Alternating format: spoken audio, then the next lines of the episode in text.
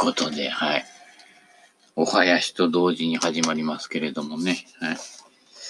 えー、なんか、最近はもうこれが癖になってきてね、この、寄せ囃子が流れないとね、こう、喋り出せないかのごとくにね、えー、なってきてないよ。うん。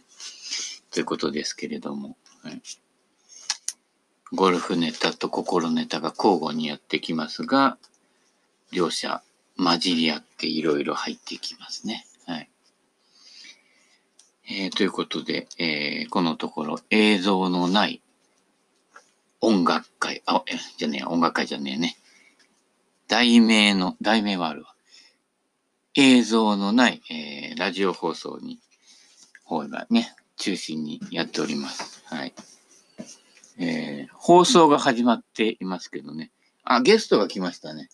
覗いてますけどね、あの、カメラ撮ってないんでね、あの、出てこれないっていうね。声の出演はいいんですか？出ないそうですね。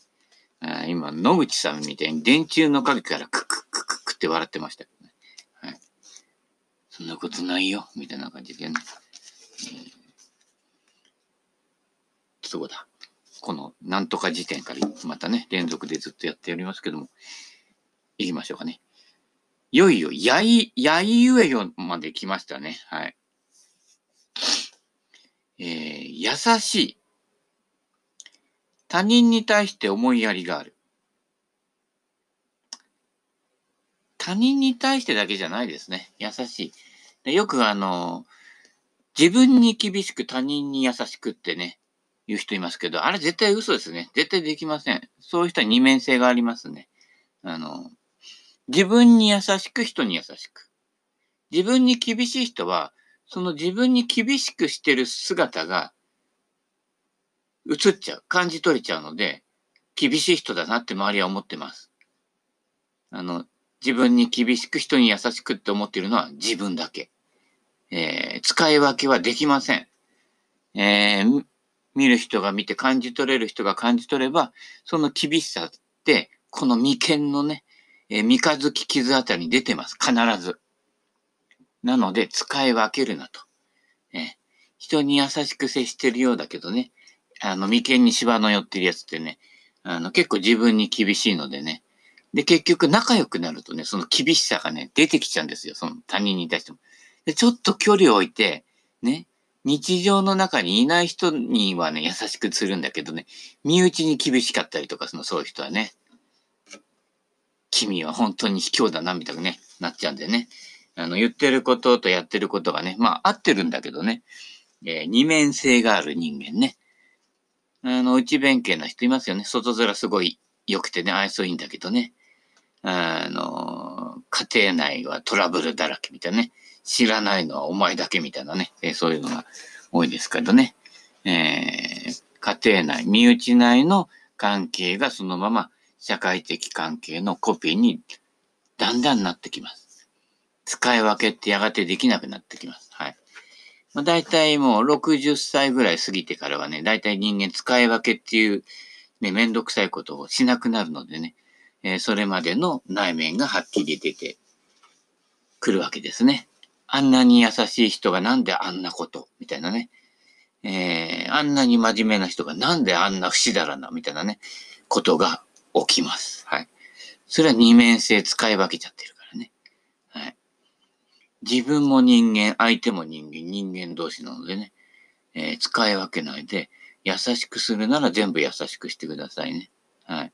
厳しくするなら全部厳しくね。あまあ、厳しいのはね、あんまり誰も好みませんけどもね。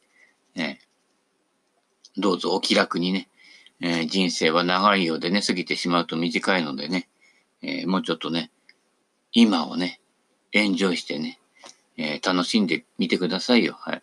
いろんなものに気がつきますから。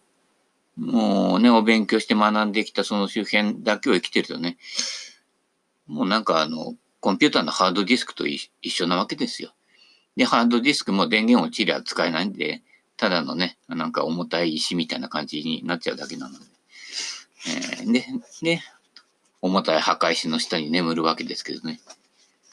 私のお墓の前で泣かないでください。なんてね、泣いてないよね。うん。えー、っていう風にならないよね。はい。まあよく死んでね、あの涙誘う人とやっぱりこう、死んであいつはバカだったなって言われる人とね、どっちがいいかって言ったらね、あの涙いっぱいの葬式よりもね、バカだね、あいつはね、って言われてね、死んでいきたいですよね。はい。えー、死んだ後にもね、あの、笑顔をね、えー、生み出せるね、そういう死に方で、えー、ありたいと思います。はい。ということで、優しい。で、優しいっていうのは、動作振る舞いのことじゃなくて、その人の心持ちですね。普段の油断してる時の心持ちね。だから、あの、他人に優しく自分に厳しくっていう人は、気張ってるわけですよ。他人に優しくしなくちゃ。人のためになるようなことをしなくちゃって生きていくわけですよね。もう義務でやってるから、ノルマになってるわけですよ。もうそれは地獄ですよ。で、自分に厳しくこう切磋琢磨してね、なんてやってね。で、胃潰瘍になっちゃうっていうね。胃潰瘍は痛いよ、みたいなね。まあ、胃自体にそのね、神経あんまないんでね、あの、もう、もう胃が痛くななってきちゃった時点でもうね、もうかなりこう、進行してるというね、えー、ことになりますのでね。で、そうやってあの、自分を使い分けて分離して使ってると、その自分の体のサインに気がつかないんですよ。なかなかね。良かれと思って全てのことやってるからね。うん。ゴルフのスイングと一緒ですね。これをこうやってこっちから下回りで、レイドオフにしてなんとかでみたいなね、タコ踊りみたいなやつね。まあ誰とは言えるけどね、えー、やってて、これは正しいんだみたいな感じでね、実際のショットであんなタコ踊りしてね、こんなちっちゃい球当たるわけないですよ。うん。まあね、あまり言うとね、えー、あれですけどね。ということで、あの、優しいっていうのは、自分の持ち物、油断して何もしない、ボケっとしてる時とか、ね、えー、風呂上がりの一杯やってる時の、あなたの顔ですよ。それが優しいかどうかと。あの、油断だから油断大好き。油断して、不意をつかれた時に出る表情。すごい優しい表情のさ、人で人に笑顔満面で接する人がいるけどね。ちょっと舞台裏行った時ね、すげえ険しい顔してたりとかしてね。えー、般若の顔を後ろに持つみたいなね。こう般若のお面とかね、被ってね。一つ人のようのなんてね、それは桃太郎侍ですけどね。ねちなみにね、ラーメン屋のおっちゃんはね、暴れん坊将軍大好きらしいですよ。やっぱ昭和の人ですね。はい。松平健ですね。はい。えー、昔はね、トラックのうんちゃんとかやってたみたいでね。えー、まあ、だいぶ年ね、取ってきましたけどね。あのー、やっぱりね、気象的には田舎の菅原文太みたいな感じでね、えー、怒らせんじゃねえ俺よみたいなね、えー、ところもあるんで、ね、気をつけてください。気をつけろって、えー、どういうことなのかみたいな。えー、次。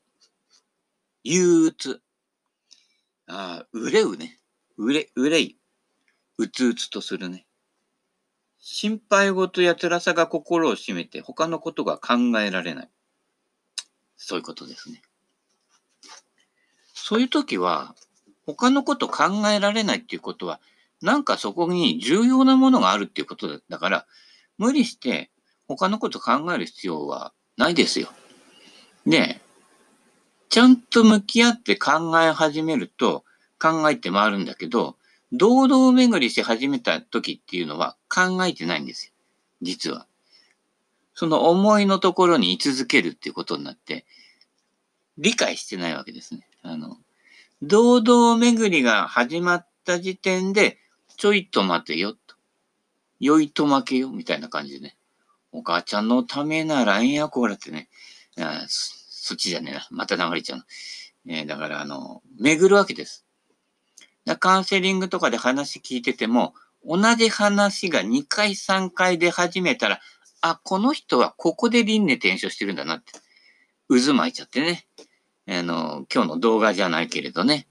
あの、朝から渦巻いてるよ、みたいなね。えー、なんかね、心にやましいものがあるんでしょうかね。渦、ナルトの渦みたいに巻いちゃってね。えー、要はそこで2回3回繰り返し始めたら、ちょっとそこで立ち止まってもらう。そのまま行くと渦巻きずっと続くので、あのー、洗濯機じゃないんだからね。えー、そこでちょっと止まって、えー、木の桶にね、えー、井戸から水汲んできてね、洗濯板持ってきてね、あの、洗濯石鹸で洗うと。手作業。つまりね、一時代前に戻ってみるというね、その戻りが大事なんですよ。はい。温故知新ね。でそのぐるぐる周りの手前になんかあるよと。そこが気になってるので、なかなかその先に進まないってわけです。そこは無理に、俺は前しか向かないんだって言ってると、必ずこけるわけですよね。振り向けよと。ね。あの、振り向かないでってね、昔ね、ジャッピーナッツが歌ってましたけどね、振り向いてください。で、後ろの百太郎が必ずいるので、後ろの百太郎と対話するというね。あのね、角、角田二郎のね、あの、後ろの百太郎ね。顔があの、空手バカ一代のね、えー、主人公とね、一緒ですけどね。まあ、どっちも似たような感じかな、みたいな感じですけれども、えー、角田二郎ね。えー、なんかね、昔あの、後ろの百太郎とか見ててね、夜寝るときね、ピキッとかね、あのー、家がな、家なりするとね、出たみたいな感じでね、えー、なかなか寝れませんでしたけどね。はい、今は昔ですね。はい。憂鬱。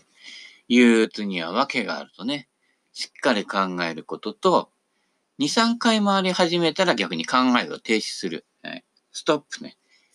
私のハートは、ストップモーションで一回止めないとダメなんですよ。ちょっと待って、プレイバックですよ。今の言葉、プレイバック、プレイバック、みたいなね。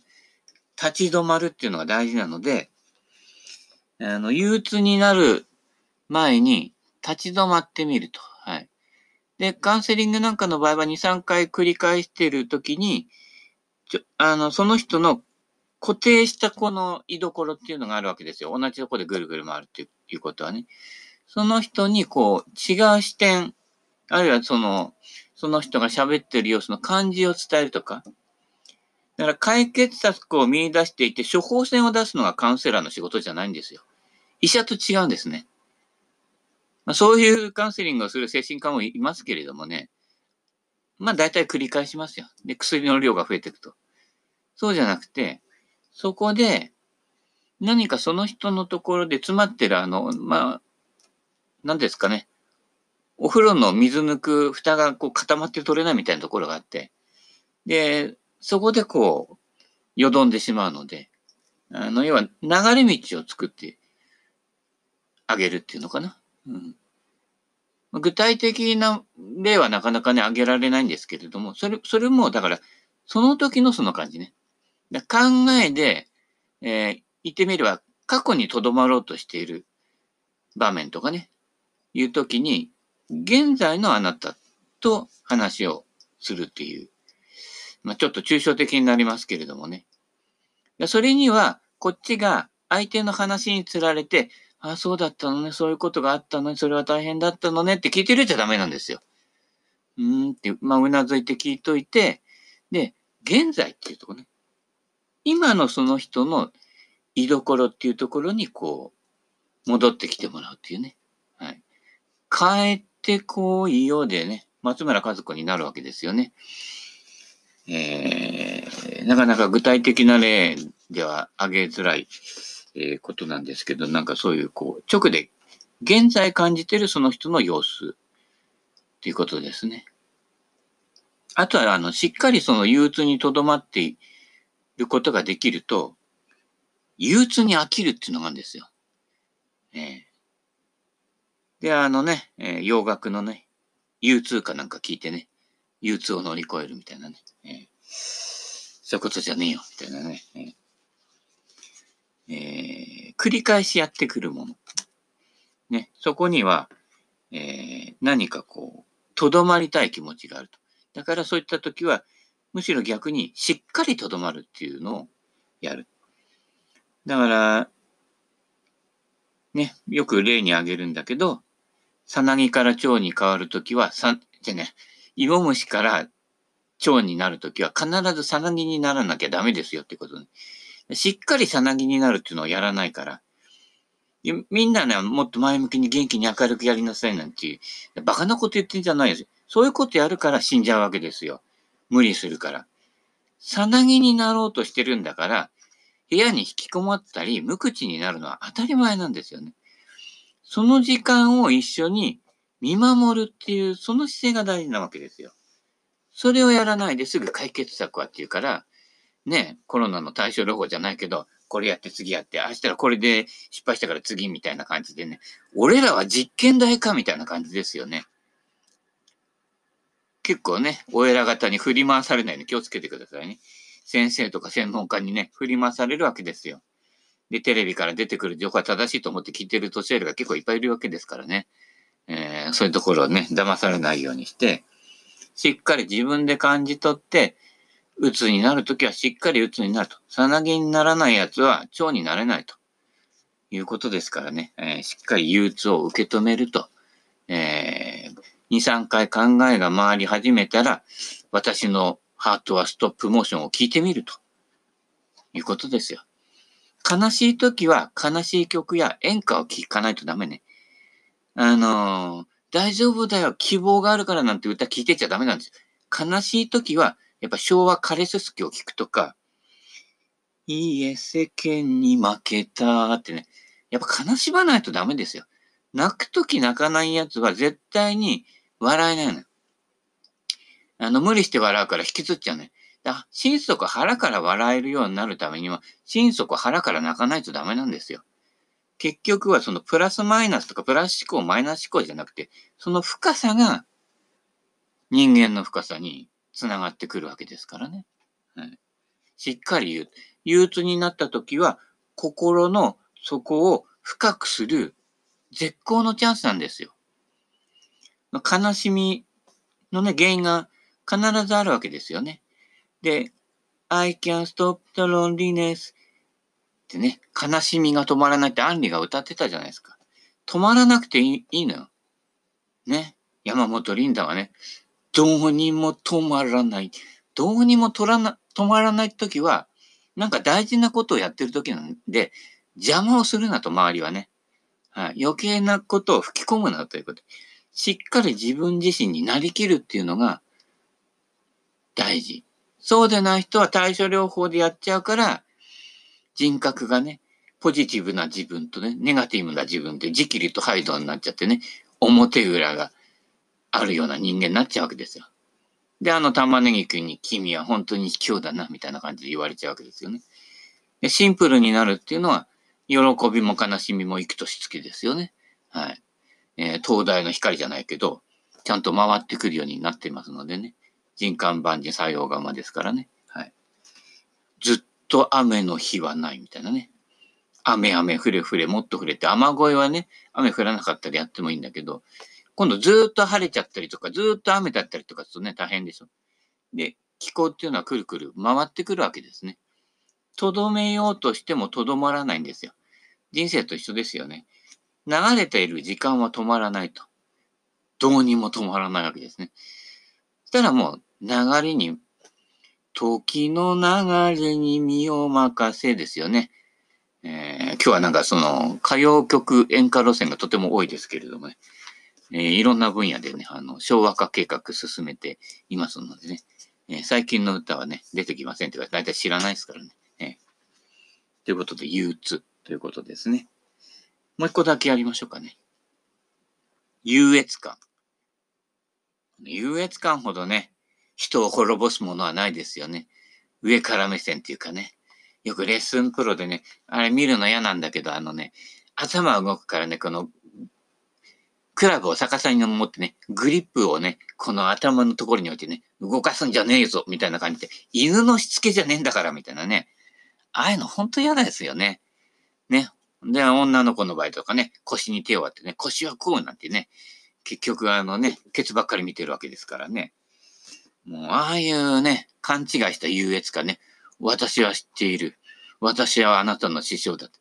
あなた知らない人、私知ってる人だから教えてあげるみたいなね。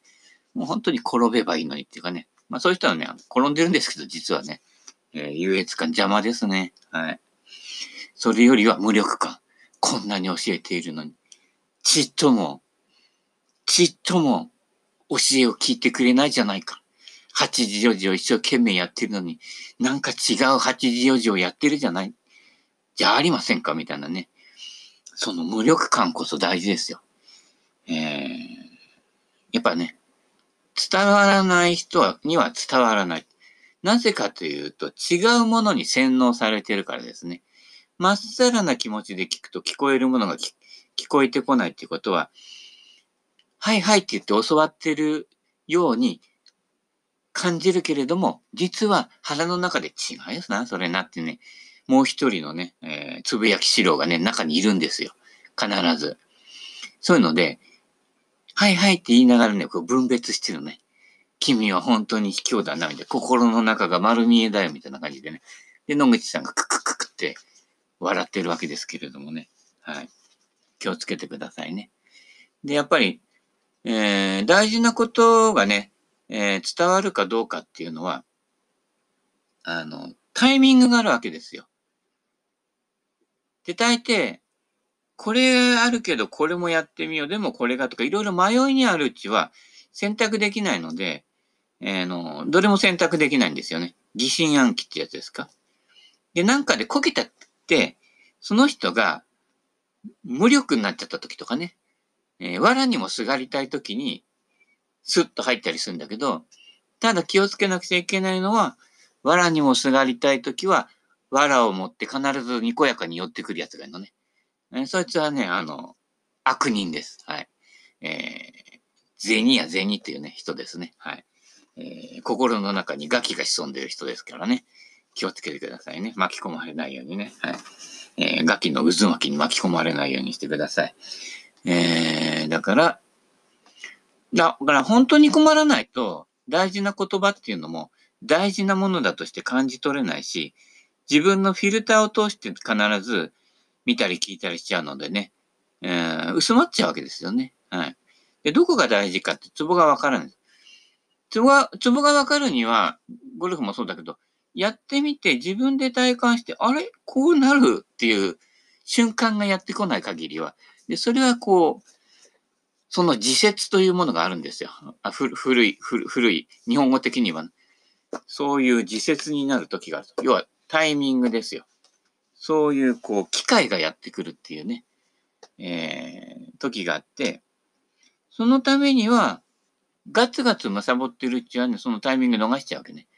ふと受け身になって感じ取ってみると、その人の言ってる言葉はどこから来てるんだろうっていうのをね、感じ取ったりとか。だから、生徒が先生を育てなくちゃいけないわけですよね。はいはいはいなんて言ってるのは絶対聞いてないですよ。はい、毎日ドリルやってますみたいな感じでね。半年後はやってないですね。まずね。ほとんどの場合ね。はい。で、先生も、先生もね、また飽きちゃうのよ。あの、また違うのやりはって、あれ、あれはもういいんですかみたいなね。えー、ゴルフ物語はもう続いてないんですかみたいなね。えー、途絶えるわけですね。だから、時々気づかしてあげないとダメなんですけどね。なんか人ってついつい目新しい方、目新しい方言っちゃうんだけど、温故知新なんだから、ベースの原点は見失わないようにしとかないと、生徒も引き連れてどっか行っちゃってね、こっちが正しいんだって言ってね、あのー、みんなで崖から落ちちゃうみたいなね、はい。えー、ならないようにね、えー、自分の目で見て感じて、えー、確かめて、やってみてっていうのをやってみると。言葉の上だけだとかね、理論だけだとね、ハリボテなんで、で、ある程度理解してみたら、これを実際に試してみるとかね。あの、人間関係、実際の人間関係で体験して体感してみる。俺はこうなってこうなって成長したみたいだけど、実際はどうなんだろうなんてね、試してみるとね、逆っていうことになっちゃうわけでね。はい。まあ、ギャフンとね、言わせ、言わせてやるなんて言ってね、本当にギャフンって言った人はいないんですけどね。えー、あれ、あ、擬態語、擬音語、ね、の類ですからね。えー、言い込められてね、あー、ギャフンって言った。それぐらいのね、ギャグがね、ある人はね、えー、なかなかね、自由が高いのでね。今度だからね、なんか言われたらね、ギャフンかね、追い込まれた時にね、あのガチョーンとかやってみようかな、なんてね、思いますけどね。で、その時に相手が腹ほろひれはれってやったら、こいつはできるみたいなね、免許改伝ですけどね。えー、腹、ほろ、ひれ、はれ、はれ？はれ？みたいなね。えー、や、やってるとね、こいつは、家庭な、みたいな感じになってしまいますので、気をつけてくださいね。人はね、うかつな時にね、あの、本性が出てるのでね、あの、相手にね、こう、作らせる隙を与えないとかね。はい、素振りしたらね、あの、ワンストロークだよ。はい、素振りしないで打って、はい、みたいなね。えー、時に、ピュンとね、その素振りのスイングで打てるかどうかね。ちょっとね、やってみてくださいね。いきなり。さっきのゴルフネタで言ったんだけどね。下からね、球が出てくる練習場でね。あれでポーンとね、上に飛んじゃえばいいのね、ボールがね。で、ポーンと上がったやつをカーンとノックみたいに打つってね。その間髪入れないこのタイミング。で、そういう時って必ずね、理想的な動きするんでね。はい。えー、素振りはワンペナです。気をつけてくださいね。それはセベケンルールですけどね。はい。ということで、心ネタ、あれ？どっち？どっちだった？もうわかんなくなっちゃったね。心ネタのようで、ゴルフネタのようで、えー、ヨーダのようだみたいなね。ほんとね、あのー、細野さんね、ヨーダのようですよね。あのね、年取ってきてますますヨーダのようになって、ヨーダのヨーダになってきましたけどもね。えー、何の話だかよくわかりませんけれどもね。えー、おしまいはやはりこの流れで行くしかないんじゃないですか。えー、これですね。